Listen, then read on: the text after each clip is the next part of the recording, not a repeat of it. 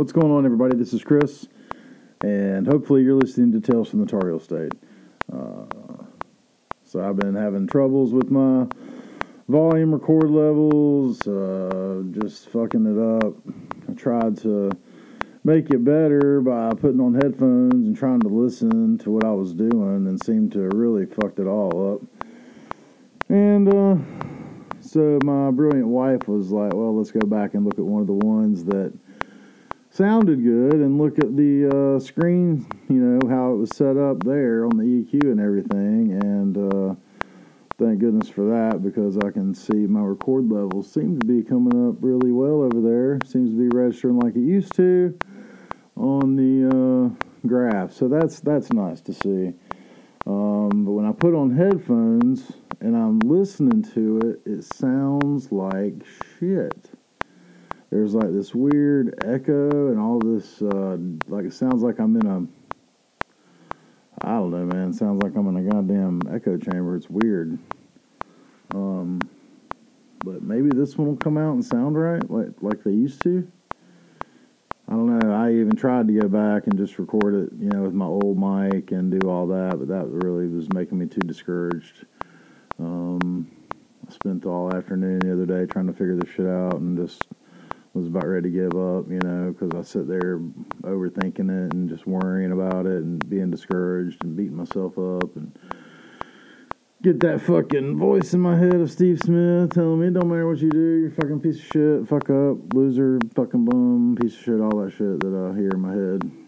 And uh, so yeah, having to battle that shit out. And uh, speaking of that, like uh, tweeting out pictures on Twitter on Big Chris Cooks and uh, you know not really. I mean, I get some responses, but someone uh, sent me a response. It was uh, Antonia, uh, Kevin's girl, I guess. That Kevin's girl, um, sent me this big long tweet. Uh, you know, thanking me for putting those pictures out, and uh, reminded her of spending time with her family a long time ago, back in, in the country she was from, and um, it was nice to uh, to see that and all this kind of shit. And um, told me not to quit making the videos and shit like that. So I don't know. It's probably a robot talking to me, but at any rate, it uh, made me feel good a little, you know, a little bit good for a minute anyway. Um, you know, positive feedback uh, when you're trying to do something creative is always nice, you know. Um,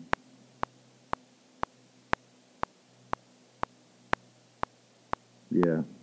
So anyway, I appreciated that little bit of uh, confidence boost.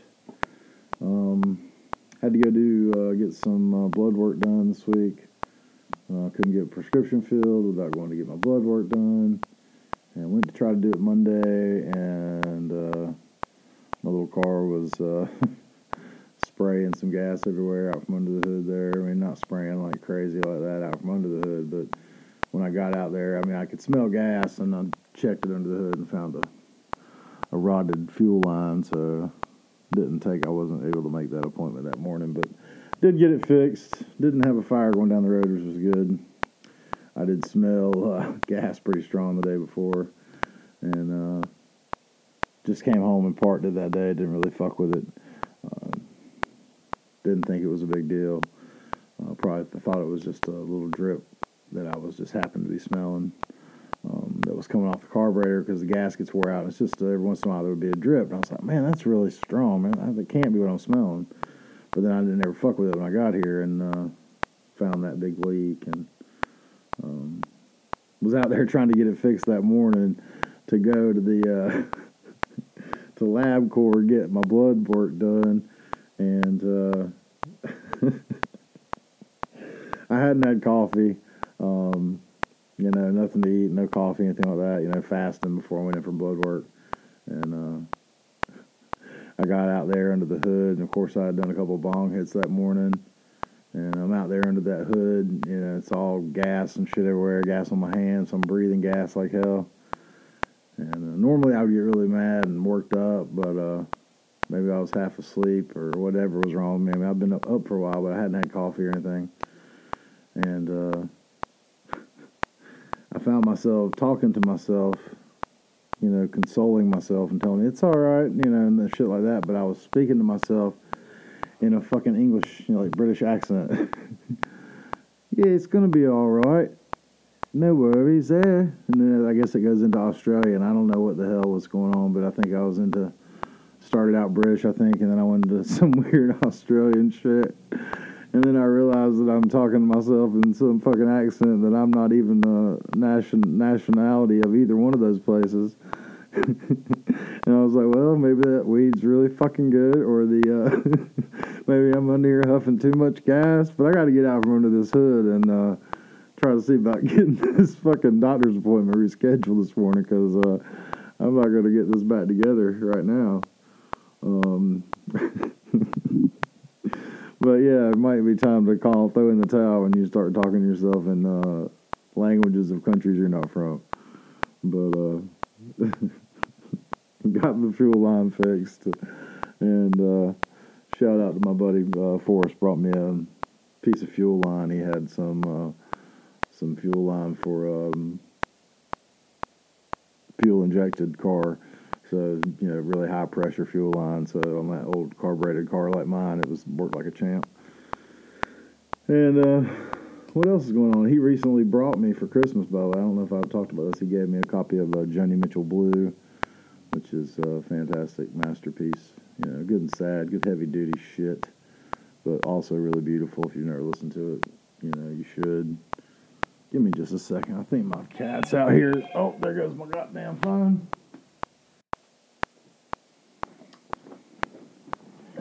All right, sorry about that. My crazy kitty cat is uh, all up in here now, jumping on my fucking shit, getting in my way, trying to mess up my shit. Oh, anyway, my phone was going off. My prescriptions are ready to be picked up, so that's good. I need those. And uh, so, yeah.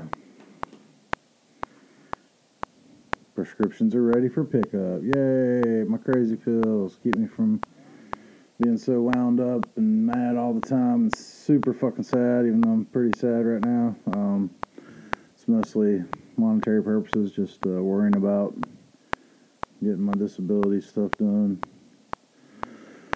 Called my attorney today, and uh, you know, still no change. Apparently, Tanya looked at it today too, and uh, said that uh, they're still at stage three of my review process or the appeals process. So who knows? I mean, we're not going hungry or anything like that. It's just hate to watch our savings keep going backwards. You know, it's hard to put that money back in there, and uh, so I'm hoping I don't have to go out here and try to find a fucking job and start all over again. Um, at the bottom, at fucking you know almost 50 years old, and hard to get hired after you get fired for you know, aggressive behavior, quote unquote, towards your coworkers and management. it's hard to get rehired somewhere if they look into why you lost your last job. I guess you just lie about that shit and, and hope you don't get caught for that and get fired, and then you get fired. You know, it's just it's always some shit. But uh, anyway, yeah, Joni Mitchell Blue, fantastic album. Uh, it's pretty sad, but some great lyrics in there. And Joe Walsh, but seriously, folks, uh, Forrest gave me that too, and uh, you know that's good. If you like Joe Walsh, I mean, I like Joe Walsh pretty good. It's not my favorite. Um, I mean, I like the early James Gang stuff, and you know, it's yeah, it's all right. It's not my favorite, but I don't hate it by any means. Oh uh, yeah, speaking of, uh, let's see what we got going on. Uh, oh, Tar Heels played last night. Charlottesville, we got beat. Pretty much knew that was coming. And uh, we often lose up there in Charlottesville. And uh, they're a well coached team. And they implemented their game plan, and uh, we did not implement our game plan. And thusly, at the end of the game, uh, Virginia took over finally. And we fought them hard and long. But, you know, playing the other team's style of ball, it's hard to uh, hard to compete like that. You know, you're playing a style of ball you that you're not used to doing and winning. So, um, you know, that makes life difficult. Uh, not playing your style of ball, especially not on you know you're at the other team's home, you know, the other team's court, and uh, you know, granted we got a veteran team. Bacot went down. I don't know how severe that ankle turn was. I haven't heard anything about that today. Um, but yeah, Tar Heels got beat. It's not looking good if we don't tighten up. You know, I was thinking it'd be horrible if we were the first team in uh, NCAA history to be like, uh, you know, go to the final game, be preseason number one, and then not make the tournament. Wouldn't that be some shit? Oof, that's uh, that would make me really fucking sad. But uh, the way we're playing, you know, we're not playing as a team, which is uh, frustrating to see. Got a lot of personalities, but I don't see us making enough. Uh, you know, we're not making the extra pass. I don't see any backdoor cuts. You know, the shit that Carolina basketball is built on. And uh, you got to have more rebounders than uh, Ar- Armando Bacot and fucking R.J. Davis is down there rebounding. He's like six foot two or some shit. What the fuck? Um, you know, it's just not for the best. And uh, you know, our boy Caleb Love sometimes takes questionable shots. And I would like to say, well, he's young, he's a freshman, but he's not young and a freshman anymore. He's been there for three fucking years, and you know, come on, buddy, get it together. Play some team ball, pass the ball, take the open shot, still, but you know, don't force that shit. Um, anyways, yeah, we got beat up there in Charlottesville, and um, yeah, speaking of Virginia, how about that uh, six-year-old kid taking a gun to school and shooting his teacher in the chest, nine millimeter. Evidently, she put her hand up, and uh, that did nothing. Bullet went right through. uh, my uncle Vic, he did the same thing. This kid over in Durham shot him multiple times, and uh, he told me, he's like, man, he put that gun up there, I put my hand out. I don't know what the fuck I thought I was going to do like that, but my hand was going to stop them bullets. I said, oh yeah, how'd that work out? He said, oh, bullets went right through my hand. Yeah, I figured they did, Uncle Vic. Luckily, it was a 25. It didn't blow his hand off, but uh, yeah, fucked that hand up pretty good. You can imagine the first bullet went right through it, and uh, yeah, he lived though. He's no longer with us now, but uh, it wasn't bullets that got him. It was fucking cancer from cigarettes. I imagine cigarettes, that, and uh, drinking. You know, everybody in my family is a cigarette smoker, drinker, so a lot of cancer heart disease. But uh, yeah, kid took a gun to school and uh, shot his teacher. It's fucking wild, man. I guess the kid was pissed off about something and took his mama's nine millimeter to school, legally obtained weapon, and uh, apparently not kept up properly away from the youngin. And uh, you know, my experience with guns, I was had the fear of God put in me pretty young. Um, my dad used to fuck with me pretty mercilessly picking on me, squeezing my knees and shit real hard until I'd cry and shit, and he would do that shit to me regularly. You know, I say regularly, I mean you know a fucking lot. You know, I think back when he would come home from work doing construction work, and we lived up in the mountains, and uh, he'd come home with his old work boots on, all covered in mud and shit, and uh, he would make me get down on the floor and take his fucking boots off like he was some old man and stuff, to having to needed help with his boots off and so when I was five, my dad was 26.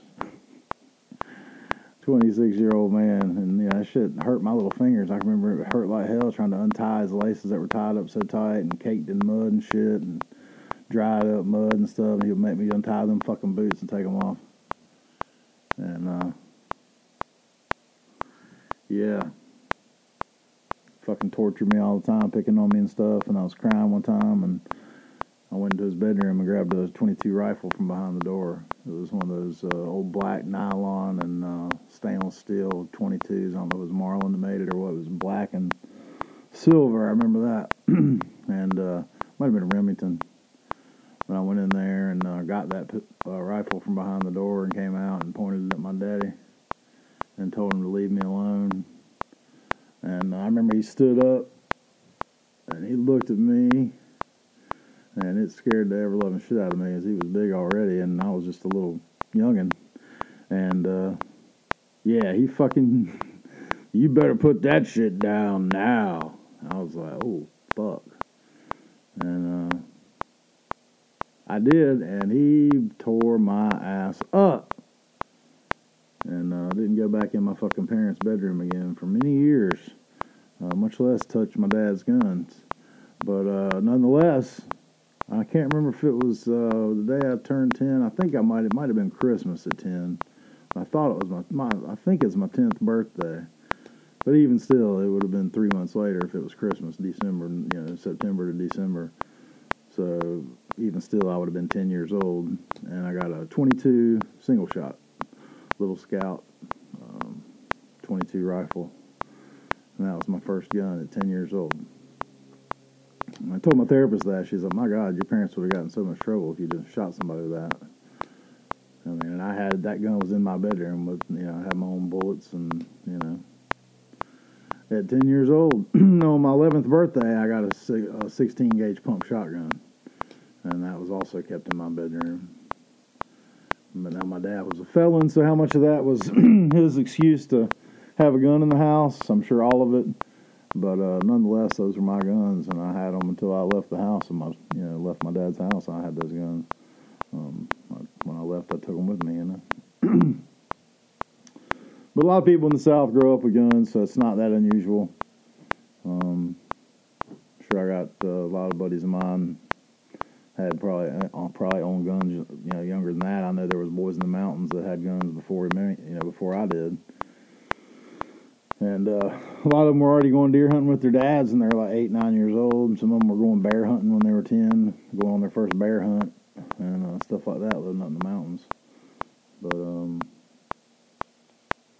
yeah, still wild. Kids taking guns to school and shooting teachers. I mean, when I was growing up, you were taught to have, you know, respect for your teacher, and um, also you were scared of your parents. You know, I was getting my ass tore the fuck up by my daddy. If, uh, you know, I got home and found out that I had disrespected my teacher or something. I was gonna get my fucking ass tore up for that shit. So, um, yeah, man taking guns to school and shooting the fucking teacher. You got kids. I mean, that's six years old. You know, it's bad enough you got these fucking 18, 19 year old kids that are out of their goddamn minds going and shooting up elementary school kids.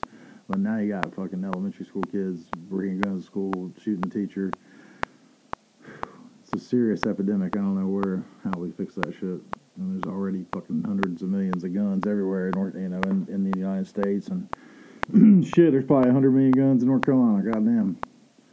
a lot of motherfuckers own guns here and like multiple guns. Like some people have like hundred guns, yeah, hundred guns, fifty guns. Some people have like probably hundreds of guns here in the South. I mean, all over the South, people are like that. So especially rich Southerners, they got a ton, a ton of guns, and most of the guns I have are all just old hunting guns and shit. Hell, half of them don't work, you know. Um, like I said, most of the shit I got, my daddy got because somebody needed money or some shit, they owed him money for pot or something, and uh, he'd get a gun from them for you know them owing him money, try to keep them getting their ass beat or to try to get some more weed or whatever. So you know, stupid shit like that. And my dad's gone now, so he can't get in no trouble. But um, that's the kind of shit that he did. He did all kinds of crazy shit that people don't know about. I know well, most people don't fucking know all the kind of shit that he did. Um, but yeah, definitely grew up fast. You know, when you get your first gun at ten, you're pretty growing up pretty fast. Got my first job when I was still thirteen, and uh, started washing dishes and riding my bicycle to fucking work. Uh, and it was like five miles to work. No shit, that's not an exaggeration. So, anyway, anyways, I, I digress here. Um, I was going to talk about Jordan Peterson being uh, brought in for social. What is it? Social uh, network? No, what the fuck is all this? Uh, social media being brought in in front of the board of psychologists. Now, I don't agree with a lot of the shit this motherfucker says. I mean, I think you should be whoever fuck you want to be. If you want to be a girl, be a girl. I don't give a fuck. If you want to be a boy, be a boy. I don't give a shit, and I don't care who you sleep with. None of that shit makes any difference to me. I think you should be who you want to be and be happy at it as long as you're not hurting other people. Don't be hurting other people, especially not kids. If you do that, then fuck you. But um, yeah, I mean, it's still fucked up that the board of psychologists is bringing him in, telling him that he has to undergo social media retraining. You know, if he needs need social media retraining. That's one thing, but from the Canadian Board of Psychologists, I mean, that's fucking with someone's livelihood. I mean, granted, not him, because he's a public figure at this juncture. He can make money. but uh, if you were just a regular Joe Schmo psychologist working at a small university, that's fucked up shit for saying, you know, things you said in your private life, you know, public space, a public forum that they're going to fire you for. Um, you know, unless it's fucking, I mean, I get what uh, their hate speech. I don't, don't know what to think about that. It's not like he's a fucking Nazi, but people call everybody Nazis now, and um, who knows what, and all that kind of shit. But uh, yeah, I'm excited that uh, my prescriptions are ready. I'm gonna go pick those up, and uh, gives me an excuse to uh, get in my little car and uh, take her for a spin. It's nice and sunny out there. It's a little cool, but it's still a fun ride from here to through to Durham, out in the country. No highways or nothing. Very little traffic at all, and not hardly any stoplights between here and there. Maybe what one, two, maybe four stoplights, four way stop, a couple stop signs maybe. So, you know, a nice ride through the country, if you will. But I hope everybody's doing all right. I didn't uh, do much of an introduction today. I was uh, not sure how this was going to be sounding or looking, and uh, but it looks like it's coming in good up there. It looks like both channels are working on the record. Um, so I think we're sounding good. And if so, amen for that. Uh, we'll not do any more listening while I record because it clearly has not helped me. It totally fucked me up. Um, whereas before I thought everything sounded pretty good. I mean, I just wanted to try to tweak it and make it sound a little better. But um, yeah, I didn't uh, manage to pull that off, did I? I made it way worse. So let's pull a number out of the cup, or not a number, but um, what traits do you think makes a great manager or boss? Well, I think that a manager or boss is supposed to look out for the people that work under them. You're basically supposed to be a middleman between the big management and uh, everyday workers. And uh, you're supposed to try to build up.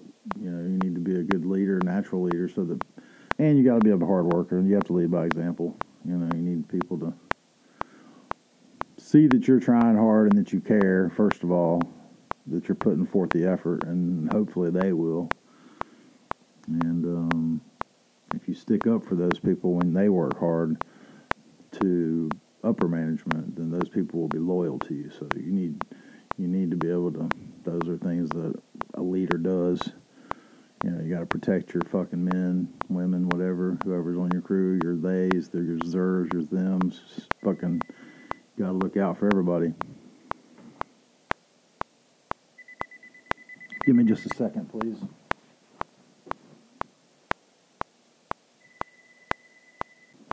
Sorry about that. I had to take a little, little quick break because the phone was ringing. So hopefully this is back where we were at and everything is working again and all that good shit. But yeah, boss has to, uh, you know, get people to follow their lead. So you need to be a good uh, hard worker. You need to show that you care, and then you need to care about those people that work for you. Uh, to management need to defend them when they do a good job, and if they don't, then you got to fucking call them out on it. You got to be willing to do that. You can't be afraid to be a hard ass sometimes. You know, you want to be friendly, but you also have to. They got to know that you're still in fucking charge. So when you're on a construction site, you have to do that. That's how I fucking worked. That's how I was able to do that. But I was working with a bunch of big burly fucking roughneck sons of bitches. So apparently my uh, my leadership skills did not work at all in a uh, place like Weaver Street Market with a bunch of really really hippy dippy type folks, and I'm pretty fucking hippy dippy. But uh, these days, people are really really sensitive, and uh, seems like everyone's really out to uh, take advantage of anything they can to make you look bad and to make themselves look good. That's how they make themselves look good is by pointing out faults of others or perceived faults by their opinion um, because all they're doing is looking for shit that they see wrong instead of doing their own job. But I, I don't know. I, I, digress again. Um, yeah. So it's hard to make it out there today, folks. It's a crazy world, and uh, we're all just trying to make it. So anyway, I love you guys. Thanks for listening. Sorry I haven't been putting out much content. It hasn't been very good, so I've been real discouraged uh, with the sound quality and everything, and just not being able to figure it out, and not wanting to ask for help. I'm not, you know, after the second one in a row, and then spending a bunch of time here until I was pulling my hair out with my old gray hair. Um, and Tanya comes in here and like, "Well, just go back here, honey, and look at the ones that did sound good, and make sure everything is set up the same, and it should sound the same." It's like motherfucker, overthinking shit. Anyway, love you guys. Thanks for listening, and I'll check in with you uh, sometime real soon. Uh, try try not to be such a stranger. All right, later.